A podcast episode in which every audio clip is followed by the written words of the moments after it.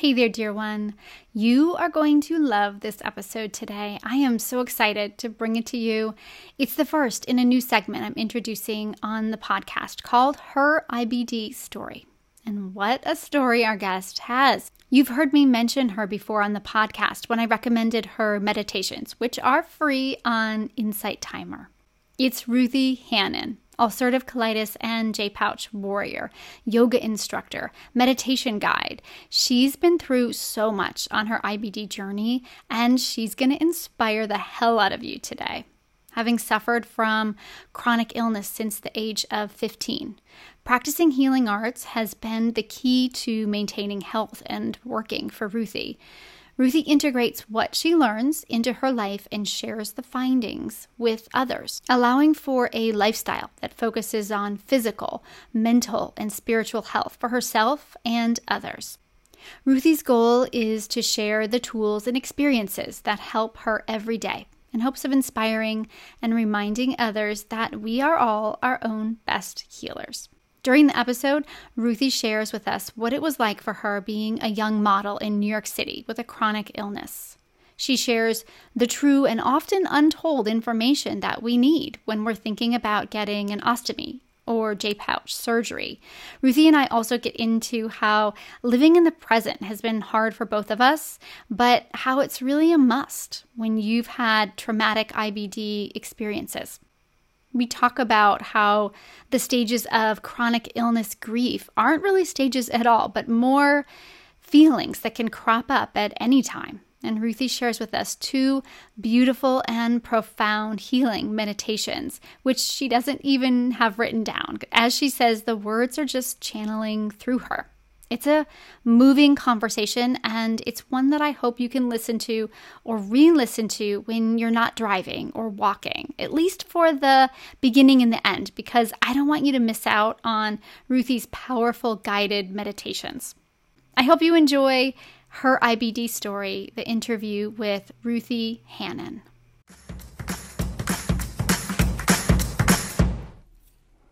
You're listening to the Cheeky Podcast for Moms with IBD, a safe space where moms with Crohn's and colitis connect, explore powerful tools for healing, and transform our lives to thrive in motherhood and in life. I'm your host, Karen Haley, IBD health coach, integrative wellness enthusiast, and mom to three outstanding kids. After having Crohn's disease for 30 years and working as a health advocate exclusively with IBD clients for the last 10 years, I know it's time to bring the types of candid conversations I have with my clients out into the open. It's our time to go on an IBD healing journey and do it like only a mom can. Let's do this.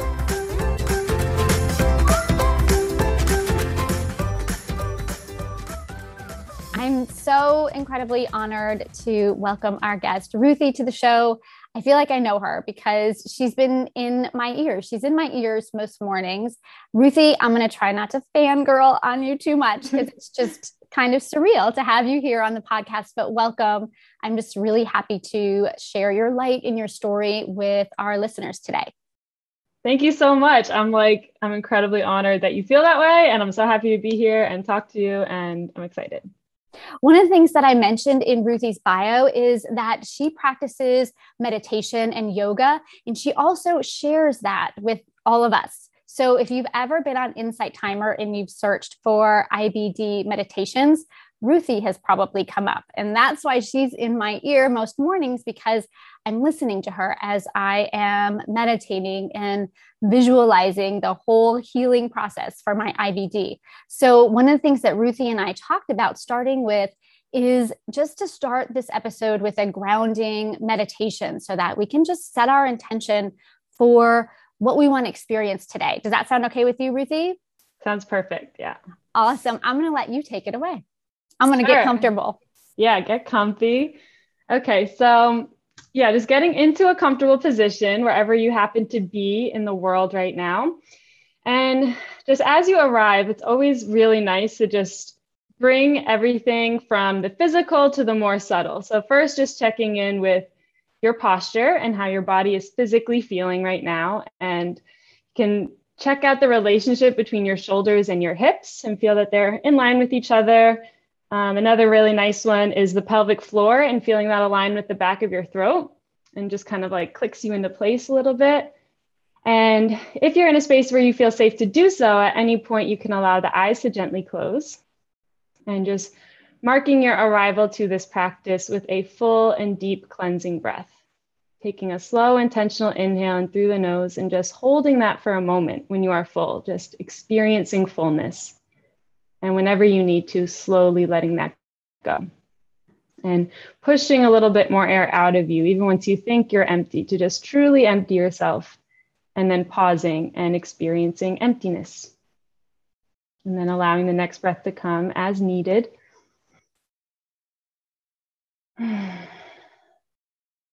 And if that exaggerated breath felt really good for you, you're welcome to do that a few more times if you'd like. And at any point, you can release all guidance over the breath and feel yourself stepping back and up into that role of the observer. And practice witnessing your breath um, rather than controlling it or guiding it. Just watching the body breathe itself. And know that some days this feels completely impossible to do, and that is perfectly okay if that's where you are today. And other days, this is very straightforward and simple. So just letting yourself be exactly where you are in this moment. And then just letting your awareness gently rest on the face. And just notice if there's any areas of unnecessary tension. For most of us, we hold a lot of tension in our jaw in our eyebrows and forehead. And simply by being aware of these areas, we can soften into them. And just allowing for any expression to gently melt away. As you start to bring some awareness into the ears. And first, just fully relaxing the ears this is another place I found that I often hold a lot of tension without realizing it. So just letting the ears be where they are and starting to welcome in all the sounds that exist around you.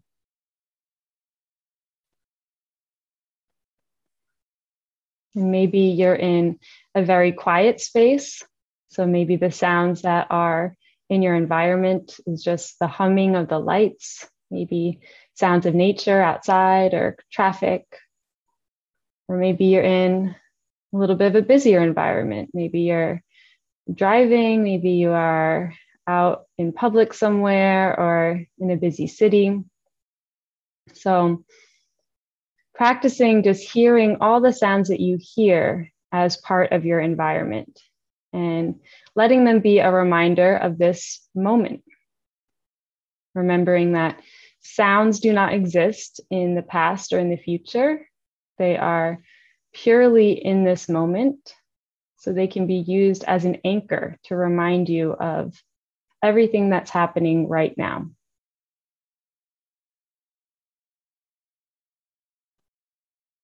And as you listen, just starting to maybe feel a slight pulsing sensation of the ears. And noticing all the sounds outside of you as well as now inside of you. Feeling that relationship or hearing that relationship between your inside world and the outside world. Maybe just hearing the sound of your soft breath. Maybe starting to hear a distant rhythm of your heartbeat.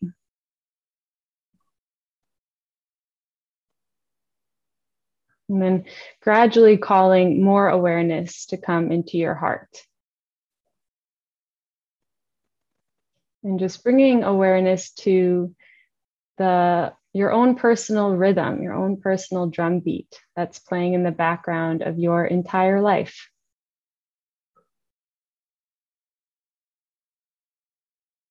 Remembering the miracle that is your heart and the fact that it is beating for you every moment you have been alive and will continue to do so without any of your control, without any of your doing. And remembering how this is a pure gift and miracle to you, and all the love that comes from that, all the love that your heart has come from. Knowing that only love is what makes this possible. And just feeling beneath everything else, just feeling that core sensation of love, of compassion and gratitude, of patience, of understanding that all exists in your heart, at your core of who you are.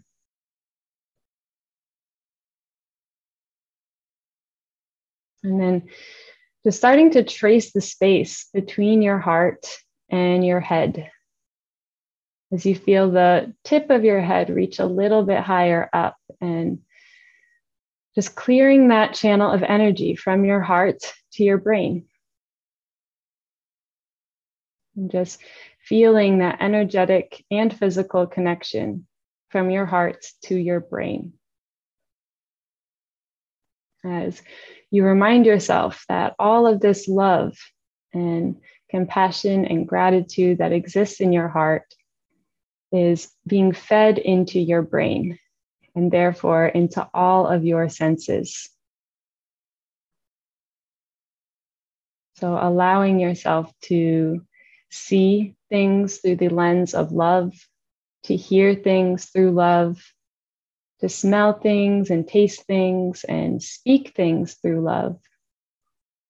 And just be in the pure love that is you and the world around you.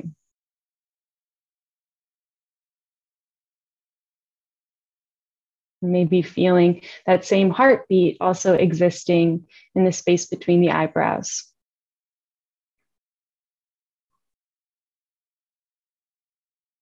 And just trusting your ability to love, trusting your ability to heal, trusting your ability to be the best version of yourself that you can be.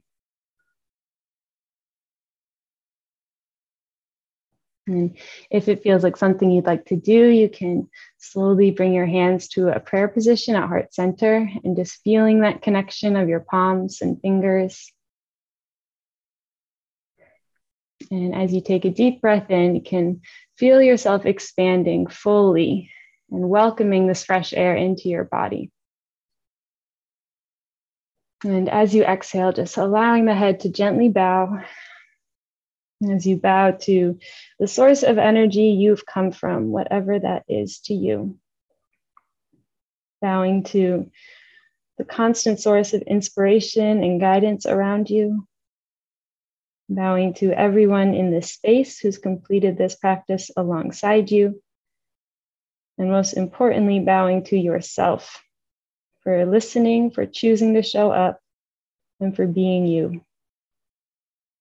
And may this act continue to heal you through the rest of your days and nights. And may you bring the same sense of love into everything that you do and to everyone that you see. Namaste. Namaste. That was beautiful. See why I listen to her almost every day. it just it just gives me a sense of light and intention so i really hope that it i mm. don't know when you're doing a meditation does it help you as well how do you how yeah. do you feel that yeah that's really um, the main thing that kept me going with doing guided meditations was that i started to feel like it's sort of like a sense of responsibility because you can't really do an effective meditation if you are not doing it, if that makes sense. So I need to, and sometimes when I'm by myself, it's a little bit harder for me to do it now because I'm like, there, it's just me, and I'm not right. like, um, there's no responsibility for me to like stay in that space. But when I'm when I feel like I'm leading others and kind of bringing them on in the place with me, it really is helpful for me to just stay and receive and speak and yeah Yeah, that's cool. I'm glad that it, it, you know, yeah, that it, yeah, you, I wanted to do something for you too, as you're the one giving us so much. Like you do too. thank you. That was wonderful. Like so many of us that come to helping people that have IBD, you come to this because of your own journey. You have ulcerative colitis. Um, and I want I want our audience to hear your story because it is so powerful. And I think it will help so many who are going through some of the same things that you went through. And I'm curious if you can take us back in time, you can think about some of your first symptoms that you had that you know now were ulcerative colitis. And it could be even before a doctor diagnosed you what were some of the things that you were experiencing? What were your some of your first early memories of ulcerative colitis playing a role in your life? Yeah, so it goes back really far, um, basically as long as I can remember. I was in kindergarten when I was diagnosed as lactose intolerant. Um, so that kind of started the whole like, oh, I have a sensitive stomach and i would always have like a permanent pass to, to the nurse's office like throughout every grade in school. I spent a lot of time in the nurse's office. We were always like best friends. Um, and i just survive off pepto-bismol and gas x and just kind of my mom had a, has a sensitive stomach so i just kind of thought it was somewhat normal. Um, and then once that so i was like all into like through middle school. And then once i got to high school um, I was in high school, which was scary and new and it was intimidating. And I was a, I've always been an athlete, very competitive athlete. So I really care a lot about volleyball and I wanted to just be the best player possible and make the like highest team and just do everything the most I could do it.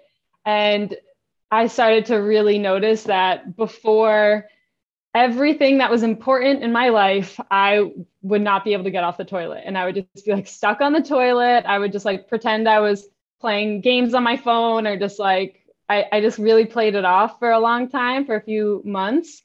And then finally, it was like perfect storm. It was right before midterms, my freshman year. It was right before a big volleyball game that like I knew I couldn't miss, um, like a few hours before and I was stuck on the toilet and my mom was finally just like, Ruthie, what's going on? Like, what's happening? Are you okay?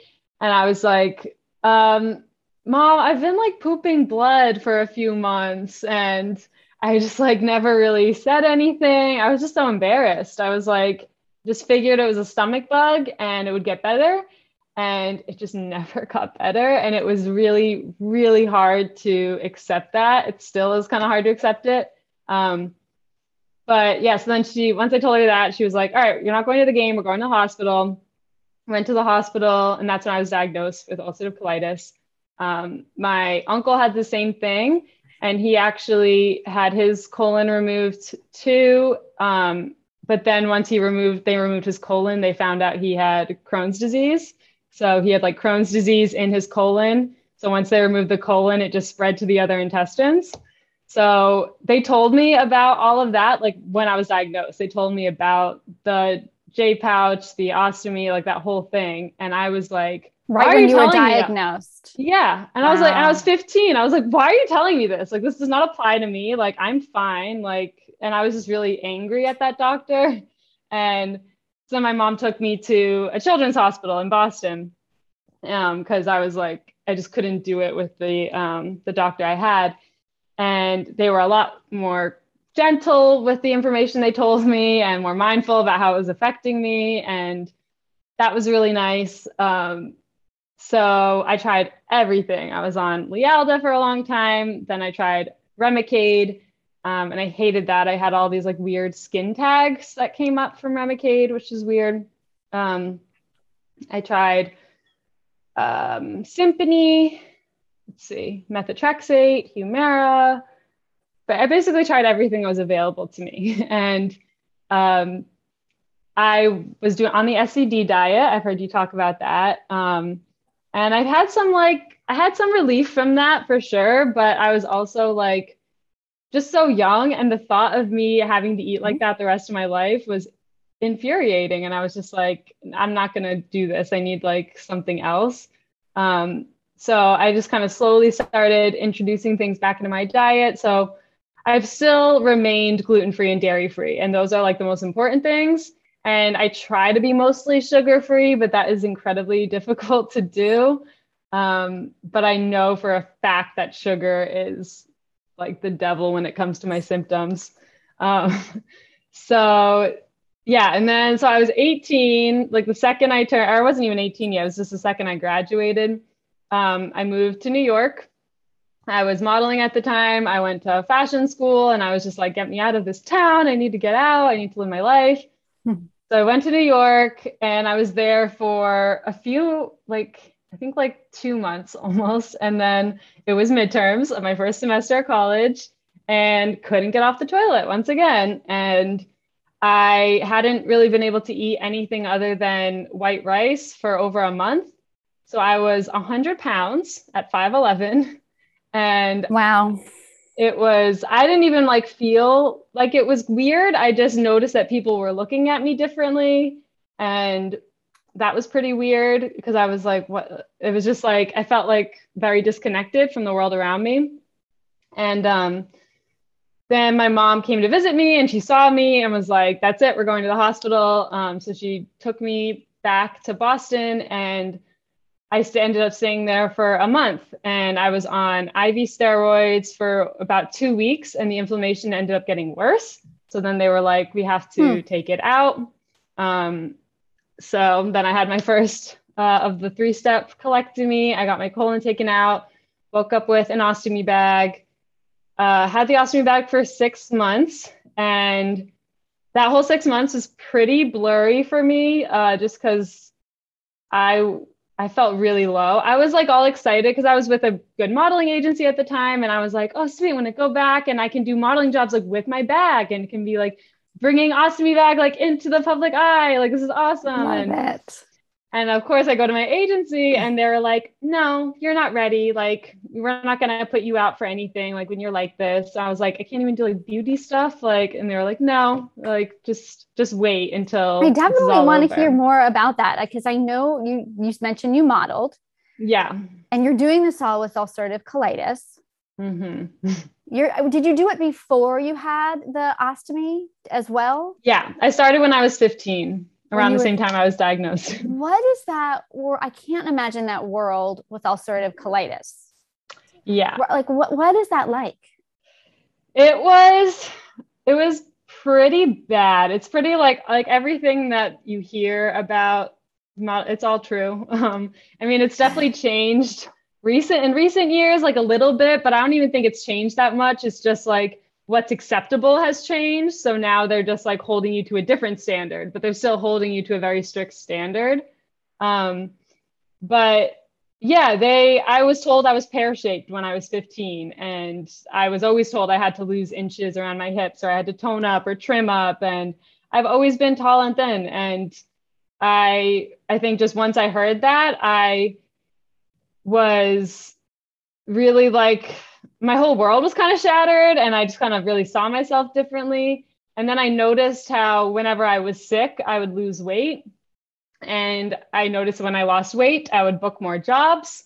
So I definitely think that the modeling industry, just being a part of it from such a young age, uh, contributed to like how quickly my disease uh, accelerated and how it just kind of got bad so fast because I was just destroying myself mentally because I, I really didn't think it mattered. I was just like being very mean to myself all the time and um, definitely is not good for your digestion at all or and are you anything. at modeling jobs and having to sit on the toilet and having people yeah. having to wait for you right i mean that happens yeah. in lots of industries but like any job you could have right if you have to take time off to go and go and use the bathroom right that's right. that's just not acceptable at work but i can imagine uh in a modeling job that would just be heightened you know yeah. to I just wouldn't eat. I wouldn't eat for the whole day before eat. a shoot. I wouldn't eat the whole morning and it would be fine. But gotcha. yeah, I was I was withering away. I was just like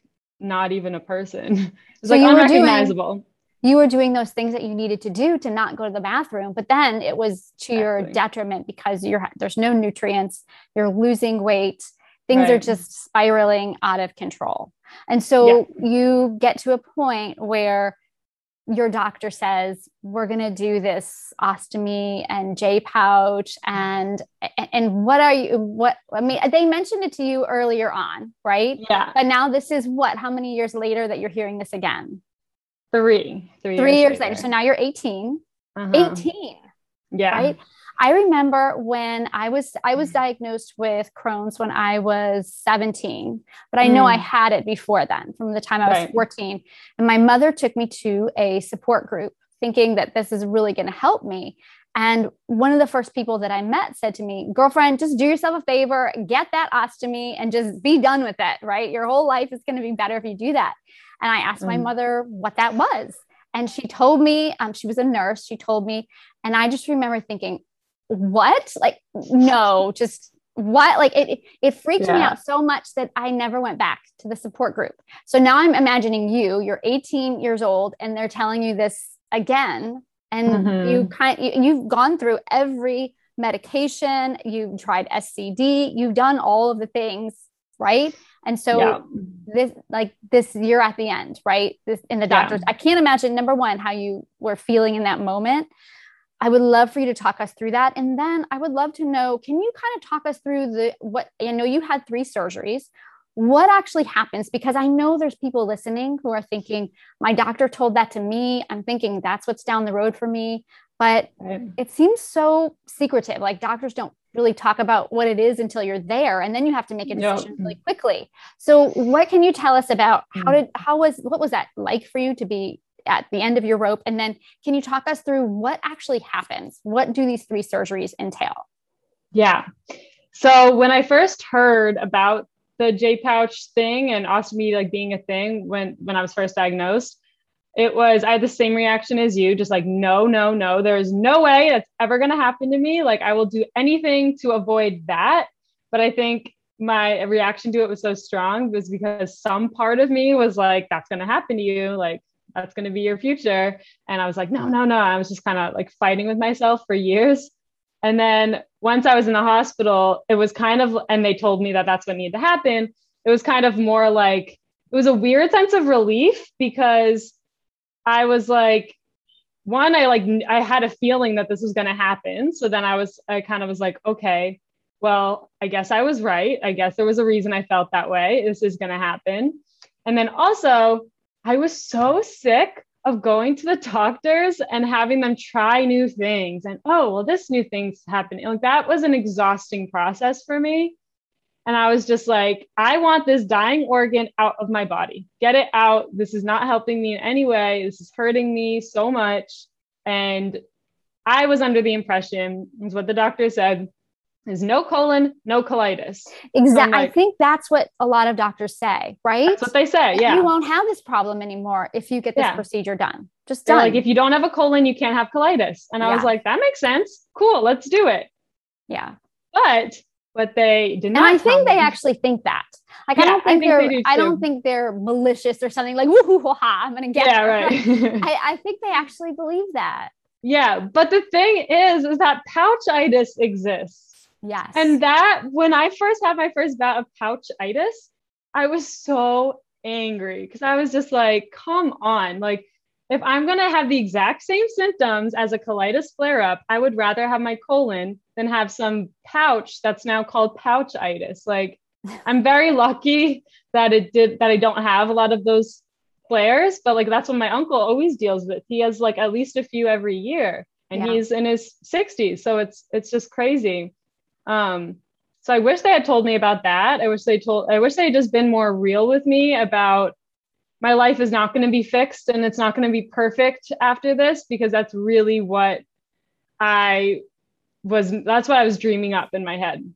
Yeah. And that's kind of the main reason why I was like, well, yeah, let's do this. Um, so I had the first surgery was really just like fast because I was already in the hospital. I was like already admitted. I've been there for like three weeks and then I had it and then I recovered for like a week. Um, and that process, like just waking up with the ostomy bag is very strange. It's very, it was very surreal too because uh, leading up to it, I was watching a ton of YouTube videos of people with ostomy bags and changing their bag. I was like studying basically because I'm like, this is a this is a serious thing. Like a part of my internal organs is going to be on the outside of my body, and I have to take care of that. And I like that's on me. So I I just wanted to know as much as possible mm-hmm. beforehand. Um, and they have a stoma nurse that comes who's always really helpful. Um, they come like in the hospital and then I had a visiting nurse come, I think for like the first few weeks that I had one, just while I felt like I needed it um, to like help me change the bag and to help me with all the skin care and everything, because that was a whole nightmare thing too. Um, so when once I had the ostomy bag, um, life was I was just recovering the whole time basically. It was just it was about six months that I had it. And then once I started to feel, I mean, it was a huge relief. I should say that because going from, I, I had a bathroom log when I was in the hospital, logging nine hours a day on the toilet. Mm. And that is not a life. And it's impossible to no. live life. No, so, between that and sleep, there's no life there. No, that's all it was. It was that and Netflix, and that's everything. So, and some sleep if I could.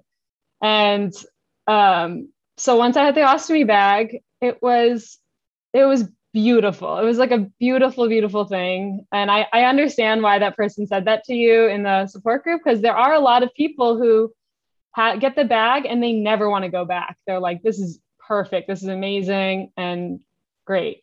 Um, I, over time, I, I didn't feel that way, but when I first got it, it was just such a relief to like not have to run to the bathroom every two seconds. Like, because my whole life was just like doing something, running to the bathroom, doing something, running to the bathroom, and just constant throughout the whole, every day, all day.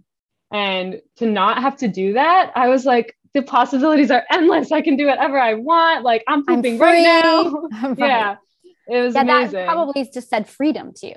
Yes, exactly. And definitely said freedom. It was a really great thing. Um, but I had so many issues with the skin, like the bag would leak onto my skin, and then I'd get these really painful rashes of like the skin being like basically raw. And I hated that. And a few times in the middle of the night, I would wake up and the bag like exploded. So I was just covered in my own poop. And that was like, oh, never want that to happen to anyone. But um, that stunk. And yeah just things like that. And just the fact that i felt so vulnerable and just the fact that like someone if someone could come and just grab my stomach and not even know that it's there and like then everything's out and like i'm ex- like my insides are exposed to the world and just that was really scary and anxiety inducing for me. Um, so i definitely wanted the reversal. And the second the second surgery was about six months after the first and they actually no, it was three months after the first. Okay. And then they, I they kept the ostomy bag and they just constructed the J pouch. So the the J mm-hmm. pouch is made out of your small intestine. So there's nothing like artificial inside me, and it works as a colon. It's just smaller. So they constructed the J pouch, and I still had the ostomy bag, and then recovered from that surgery. That one was fine. It kind of just felt like the first recovery or it felt better than the first recovery because I didn't have a big incision. So then three months after that, or maybe four months after that, some, some amount of time after that, I had the reversal. So they, they want to give your J pouch like a few, like some time to just get adjusted to being in your body before it's like has to work and like do everything for you. Heal to right. Yeah. So then they then I had the reversal and they reconnected my um, the end of the small intestine into the J pouch. Yeah, that's what the stoma is. So yeah, they reconnected everything. They put it back inside me, and um, then it was working. And the one thing that nobody warned me about that I really wish someone warned me about was the diaper rash. Because when you don't poop out of your butt for six months, and then you do it again it's not fun. It's like you're a newborn baby. And that lasted like way longer than i expected like a, a few like months. Like how long? A few months. Yeah it was it was intense. Um but I found a lot of good products. Like, well, having a bidet is really important, and having like calmoseptine was really nice. It's like a more minty like butt stuff that you put on, and um, yeah, there's things you can do that make it a little better, but it's intense for sure. Yeah. Um, one of the things that, well, I hear this from every single colectomy client that I work with. They'll tell me, my doctor never told me this. My doctor never told me that. They, yeah. they just don't know. And you mentioned the pouchitis. You mentioned the pain of now having to retrain to go to the bathroom, right? Mm-hmm. Are, is there anything else that you think would be helpful for people to know this is what your doctor is not telling you. This is what's going to be yeah. after. The thing that I hear most about is the pouchitis. Yeah. Um, yeah. But is there anything else that you feel like, you know, your doctor's just not telling you this? Yeah. Well, so I've had a total of six surgeries now. I had those initial three, and then I've had three additional because of bowel obstructions. Because when you have any sort of abdominal surgery, you're left with a lot of scar tissue which I was not told about beforehand.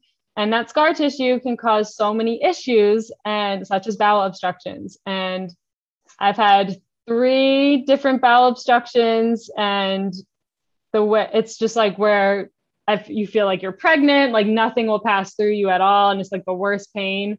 And then the only way to clear it is to put an NG tube in your nose. So it's like a vacuum that they stick up your nose and it goes down your throat and into your intestines and vacuums everything out. The worst. For like 24 hours too. It's like ridiculous or longer. Um, so yeah, that was something that nobody warned me about. Um, and just the fact of like having any sort of surgery on your stomach, it causes it causes some sort of trauma and some sort of scar tissue. And those are things that they they just have all these other like there's just way more to it than just like no colon, no colitis. And that's what really makes me upset to think about because I'm just like, I just I wanted someone to sit down with me and tell me every single thing that could happen if I had this surgery and everything that couldn't happen because I mean even if I knew all of these things I probably would have still done it you know but I would have been way nicer to know beforehand that this was a possibility rather than feeling like I was blindsided. Um, so yeah, exactly. That's a big one. Yeah, I really want doctors to do a better job with this. Yeah. I'm really, I, I really don't like hearing from people who have had it done. They, they tell everything's going to be fine.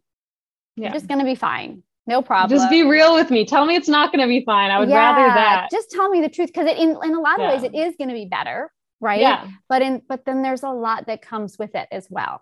Right. So I have had um, not my colon, but I've had the removal of my small intestine. So, mm. and not the whole thing, but 10 feet of it. Um, chunk. A, a, really big chunk that has really affected me.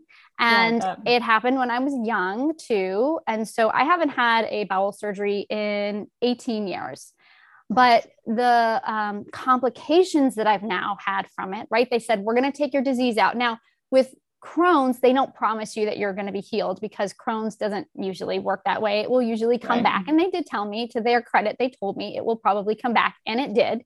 So I had mm-hmm. the first surgery um, with four and a half feet. I had the second surgery with a five feet that they took out. So now it's almost 10 feet. It's been mm-hmm. 18 mm-hmm. years, and the scar tissue has now built up. So I have challenges mm-hmm. with food passing through because of the scar tissue. And so I always think to myself, like, you know, it would have been nice if they would have if they would have told me that. Um, but I can't go yeah. back in time. And so exactly. I try to live my life not feeling sorry for myself about the past and not feeling like what's gonna what is my future gonna be like because I've had these surgeries and the scar tissue it just keeps getting worse and worse. So for you, I would love to know how do you stay in the present? How do you how do you not think about what was or what could have been and how do you not think about what could happen in the future how do you how do you stay present yeah um well i definitely do. I definitely do think about the past and the future and i definitely have long periods of time particularly after surgeries and unexpected surgeries like because i had two unexpected surgeries in 2020 and like i just really thought i was over everything you know and that really messed me up for some time because I was like, um, just very afraid that like, oh, what's the point of doing anything if I'm just going to have another surgery tomorrow? Because like I felt fine beforehand. And then just one day I felt really sick, went to the hospital, wake up and out, out of surgery. Right. So That's just how like, obstructions can work. One yeah. day you're fine and then next next day you're not.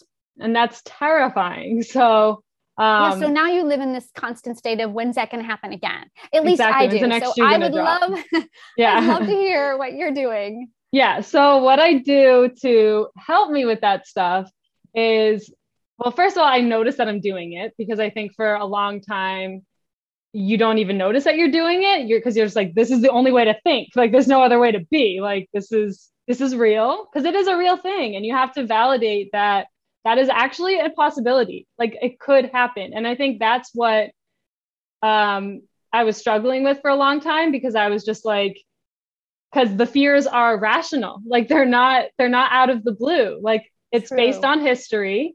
So you have to like give yourself a break because you're afraid for good reason. Like that's it happened and it good could point. happen again. Right. Um so it's like remembering that and at the same time I try to remind myself that like if that does happen, what am I like what am I going to do today that is going to just make me feel good and make me feel happy because yeah, it is a possibility. I could be in the hospital tomorrow and stay there for a week. So how am I going to live my life today and take advantage of the fact that I'm not in the hospital and that I'm not sick?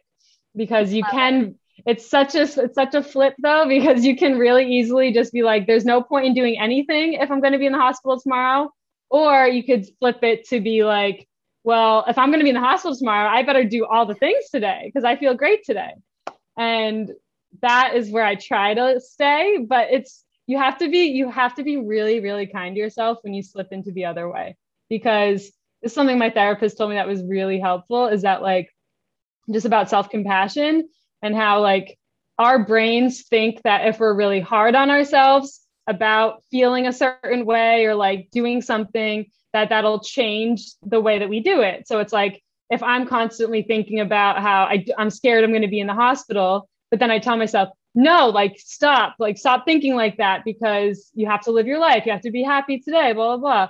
If you come at it from that like hard perspective it's going to keep you stuck in the cycle. So the only way to come out of it is by validating why you are stuck in the cycle and just imagine if like your best friend or your daughter was going through the same thing and how would you speak to them if they were going through it? Like it's not their fault that they are scared because history is like scary and the future is scary.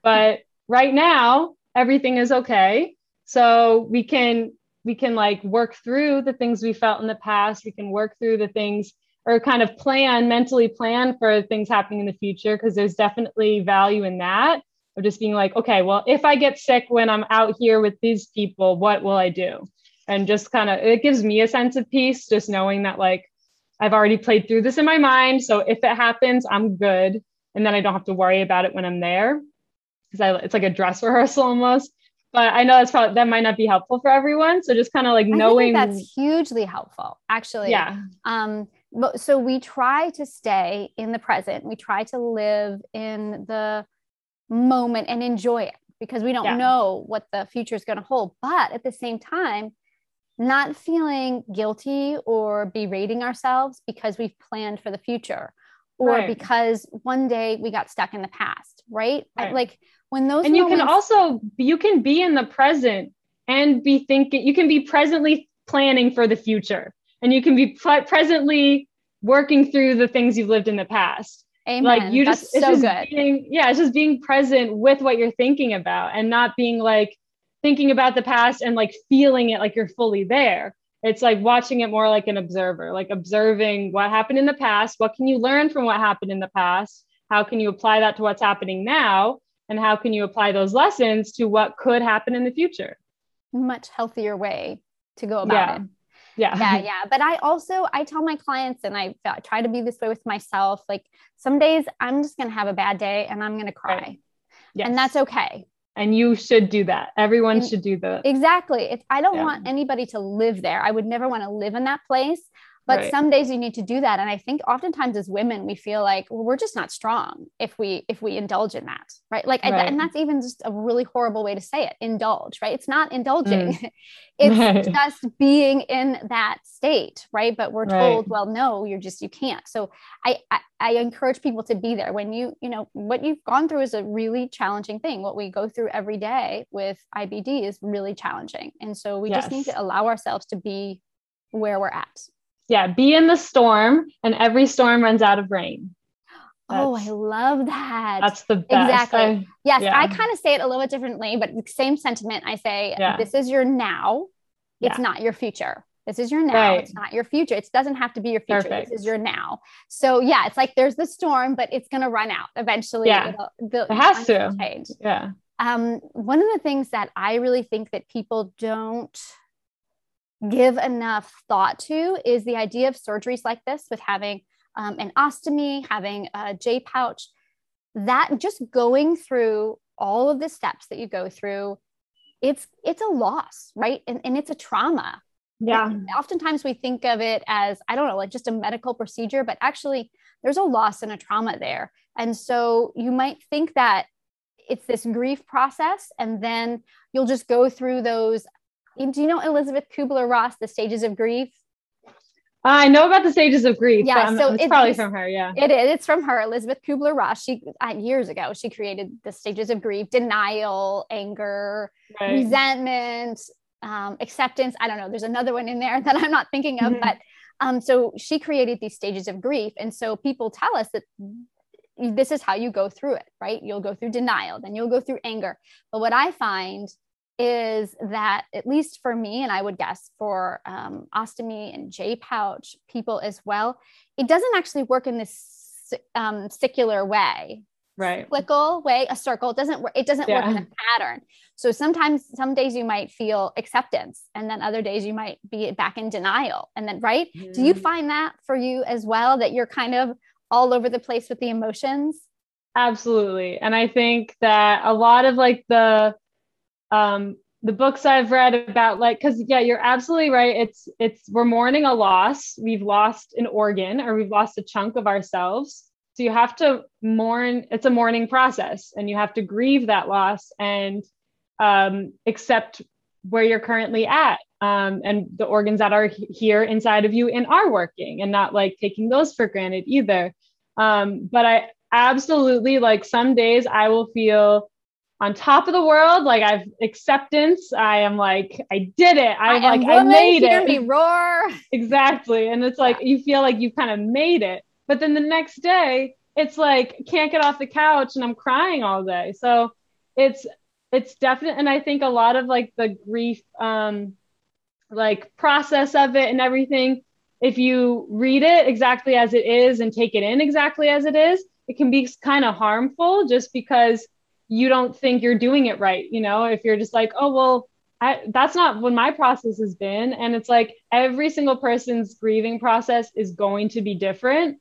Um, and it's a very personal process and it's not something anyone can really tell you either. It's like you can listen to what has worked for other people but ultimately it's you're different and you have to do what's what's right for you. So if someone suggest something that like oh you should you're this far away from when it happened so you should be in this stage. It's like that is going it's like it's like a record scratch. It's like if if your reality is something but then you're hearing from someone else that your reality should be something different then you're just like wait well like if i should be there then but it's like no just let yourself be exactly where you are and like take in what other people say and things that resonate with you and kind of make sense and feel helpful, but take everything with a grain of salt because you I got really caught in like comparing my healing to other people's healing and it's never going to be the same. So there's no real point in doing it. Um but yeah. Like you mentioned, when when you're feeling that way and and you're in your own pain, one of the things that you mentioned is therapy. And I yeah. think that mm-hmm. that can be so helpful. I feel like somewhere, maybe it was on one of your YouTube videos that I saw that you've done hypnotherapy. Yeah. Yeah. Well, when I was young, when I was 17 and just diagnosed, my mother took me to a therapist who did hypnotherapy. And. I found that to be amazingly beneficial. Have you had the same yeah. experience?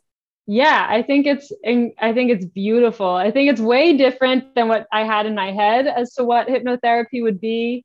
Um, because I feel like we all kind of have this uh, first vision of hypnotherapy as being like, oh, like a little woo woo. Well, we, yeah, like, we see the hypnotherapist on the stage who yeah. is making the and people, people bark like, like, a dog yeah. or cluck like a chicken. Or yeah, exactly. it is not. No, it's not, to no. me, it's a lot more like meditation. Exactly, and that's what kind of blew my mind when I first started doing gut hypnosis was because I was like, this is what I've been doing. Like, this is it's it's not the person who's the hypnotherapist is not doing anything for you they are guiding you through the process so you can do it for yourself.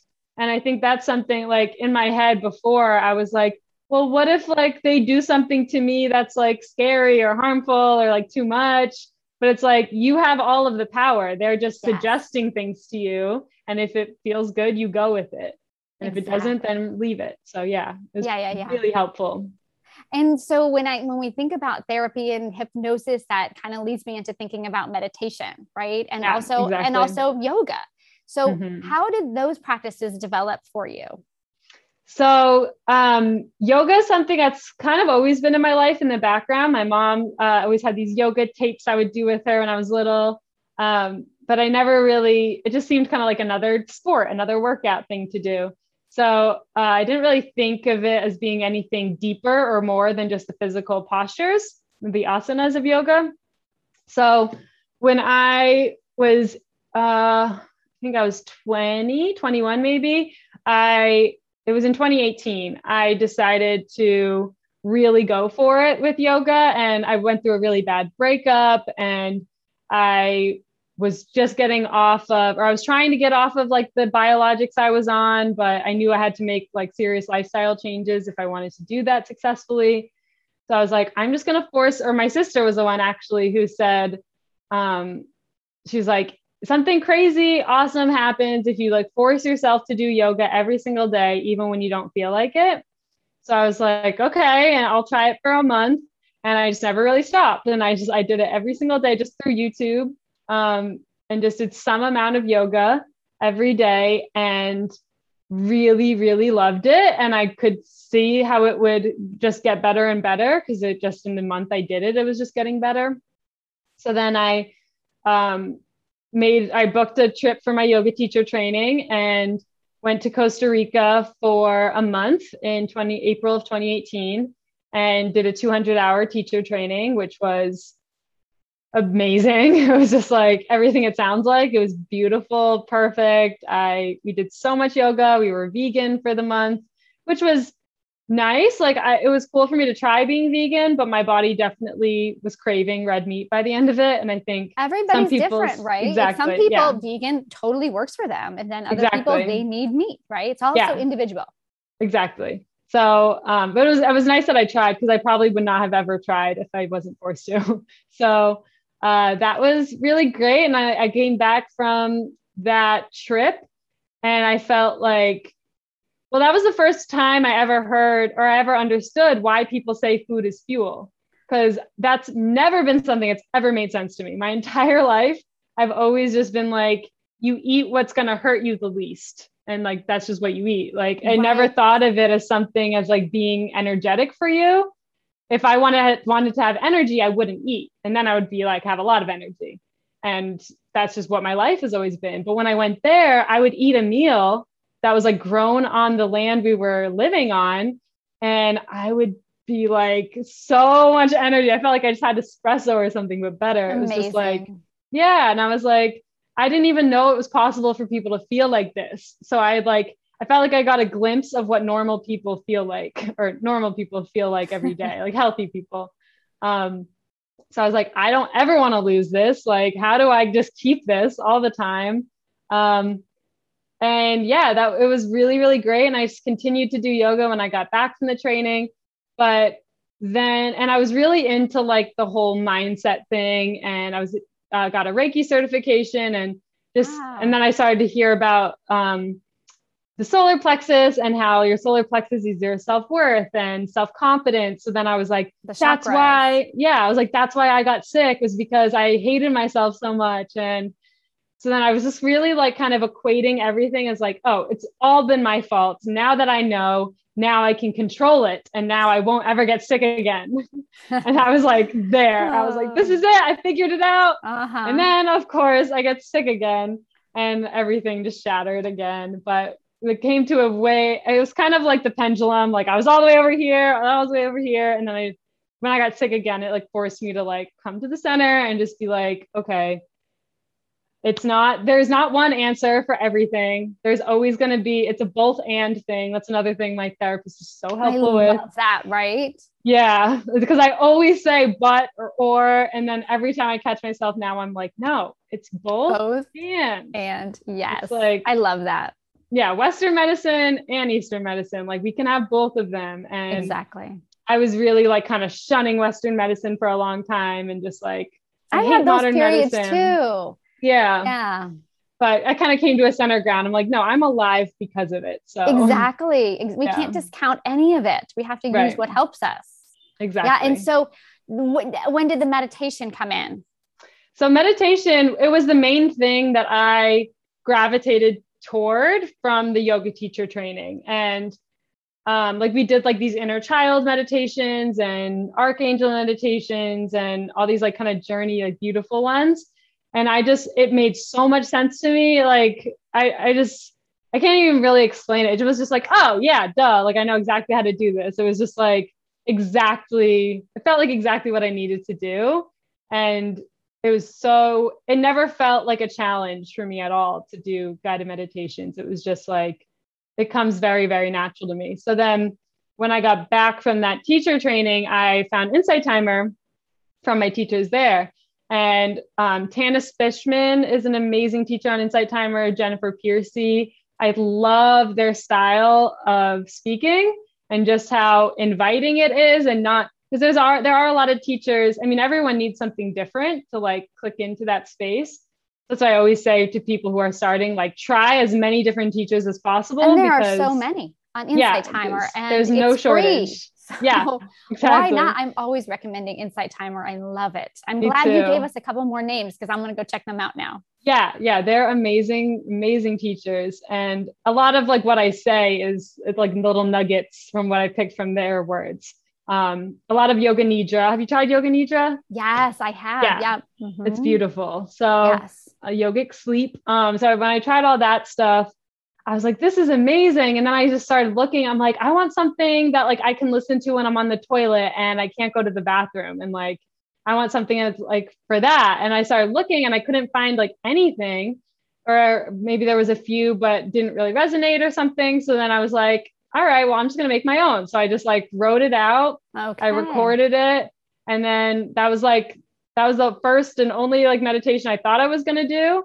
And it's like a 10 minute, like it's the solar plexus, the first one, like on my YouTube and on everything. And it has, I think it still has like the most plays out of all of the ones I've wow. done. And like people so just really, it. yeah, they really resonated with it. And I listen to it when I like still and I need it because I really like make these a lot of the meditations like for myself and for everyone else who feels like me.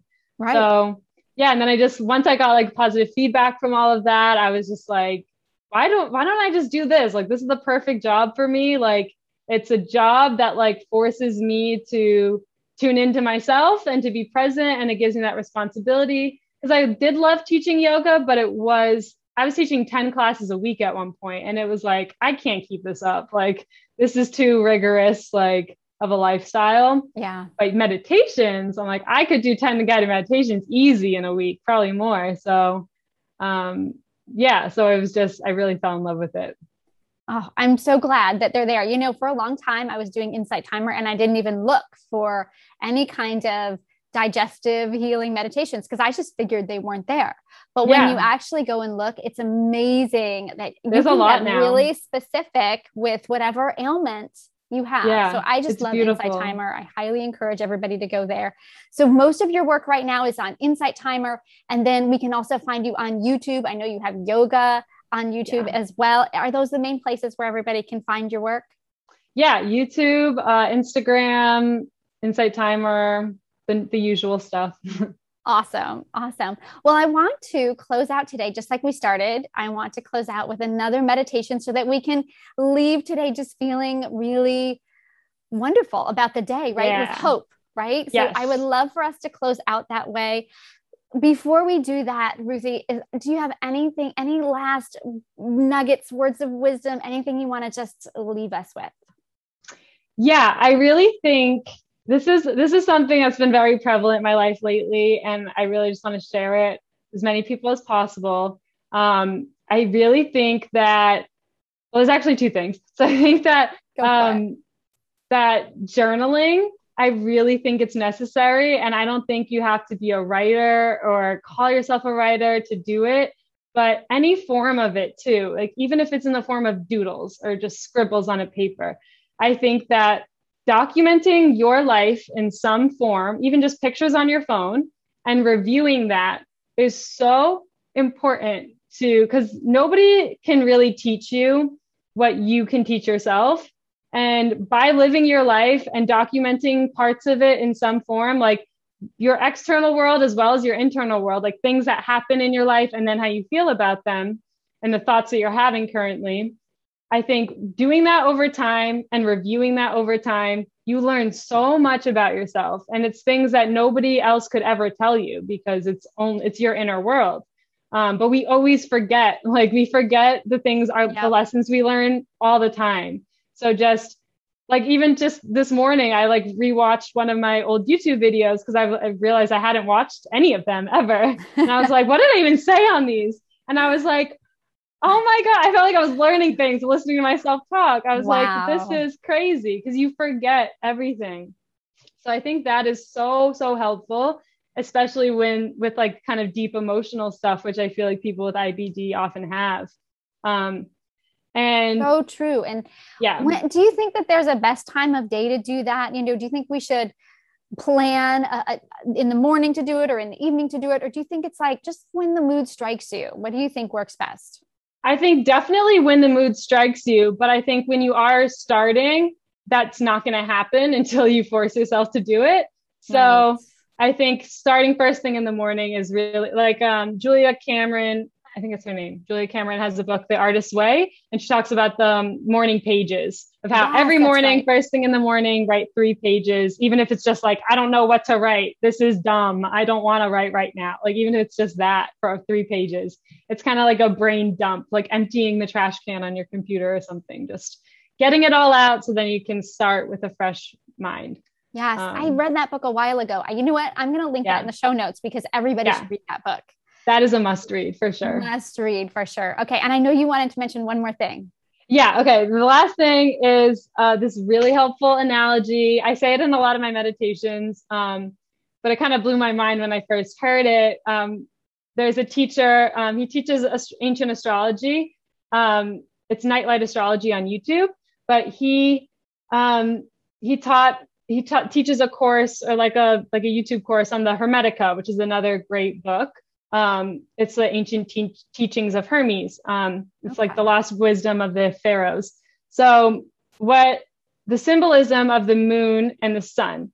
So, the moon in ancient astrology represents the body, like our physical bodies, and the sun represents our soul. So, the moon does not have its own light. Like our body is just matter.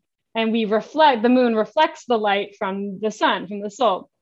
So our body is brought to life by our soul.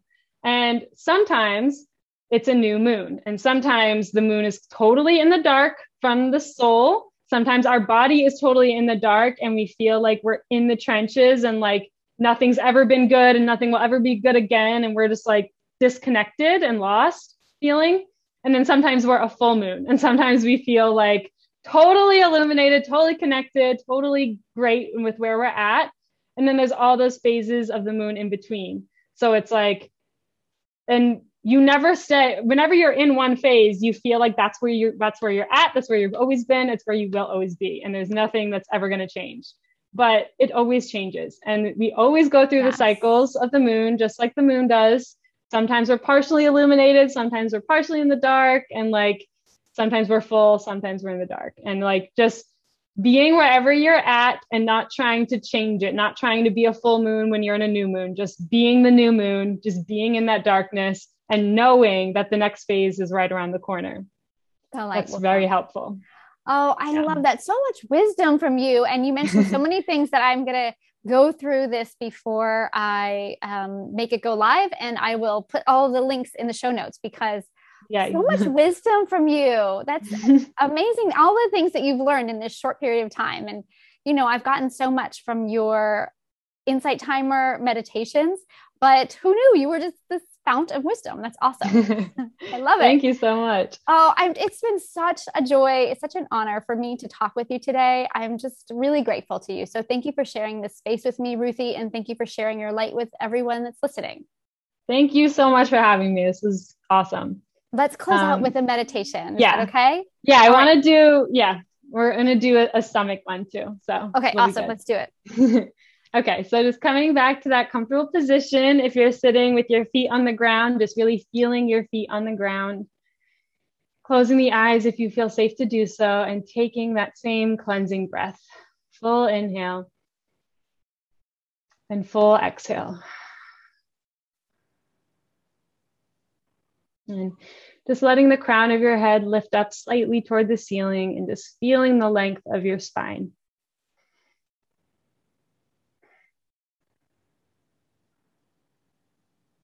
As you start to settle back into your body, just coming back to your heart. Feeling once again that unique rhythm that your heart has.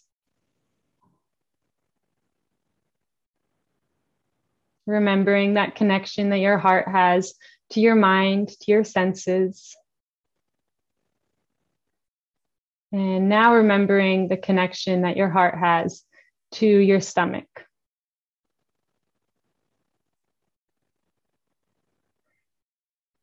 And just feeling all that love and energy that's in the heart and how that is directly connected, passing through the lungs and coming into all the organs in your stomach.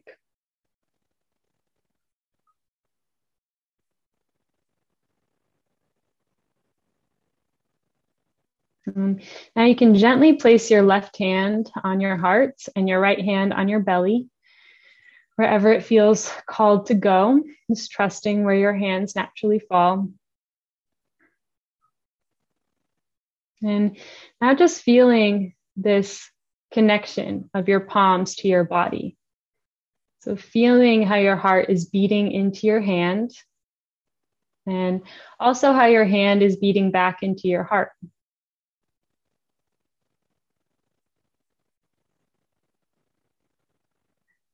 feeling maybe the rise of your belly as you breathe in into your hand and the fall as you breathe out.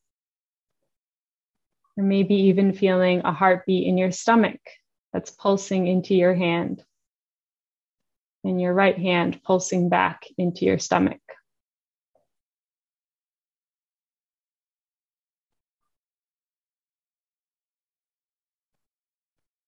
And now, just feeling the love from your heart just enter into your hand naturally. And travel up the left arm, come into the left shoulder, across the collarbones, down the right arm, through the right wrist, into the right hand, and into the belly.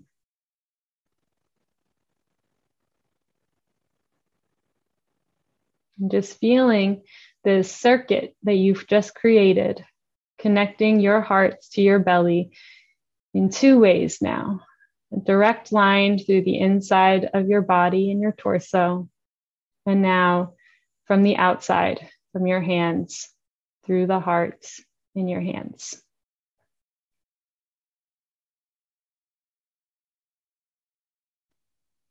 And just allow your stomach to receive this healing from your own heart.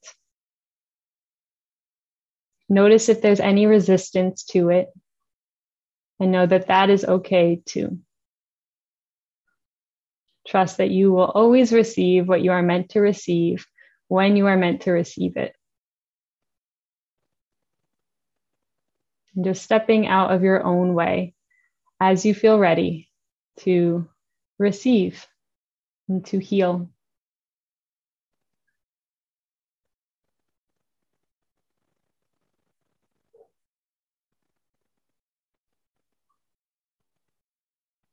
So, whenever you feel ready to do so, you can slowly let your palms find each other now. Feel all of that energy just settle within your stomach. Let it be absorbed into the organs, into the cells of your body. And feeling this love just feeding into each palm. As you take a deep and conscious breath in, once again, feeling yourself fill up, letting yourself fill up. And as you exhale, just slowly letting the head bow. And once again, just bowing to the source you've come from, bowing to the inspiration and guidance around you, bowing to everyone in this space who's completed this alongside you. And most importantly, bowing to yourself for listening, for choosing to show up, and just for being here. May this practice continue to heal you through the rest of your days and nights. And may you bring the same love and understanding into everything that you do and to everyone that you see. Namaste. Namaste. Thank you, Ruthie. Thank you so Thank much. you, Karyn. Thank you. that was something really special, right? Ruthie is definitely an inspiration to us all. If you want to practice yoga with Ruthie, or if you want to use her as a guide through your meditations, you can find her on YouTube and Insight Timer. She also is on Facebook and Instagram. I will go ahead and link to Ruthie's website and YouTube channel in the show notes definitely go check her out. Thanks for joining us on the podcast today. And stay tuned for more Her IBD Story episodes as we continue to shed light on IBD women warriors in our circle. Until we meet again, I'm wishing you a cheeky and healthy IBD healing journey. Chat soon.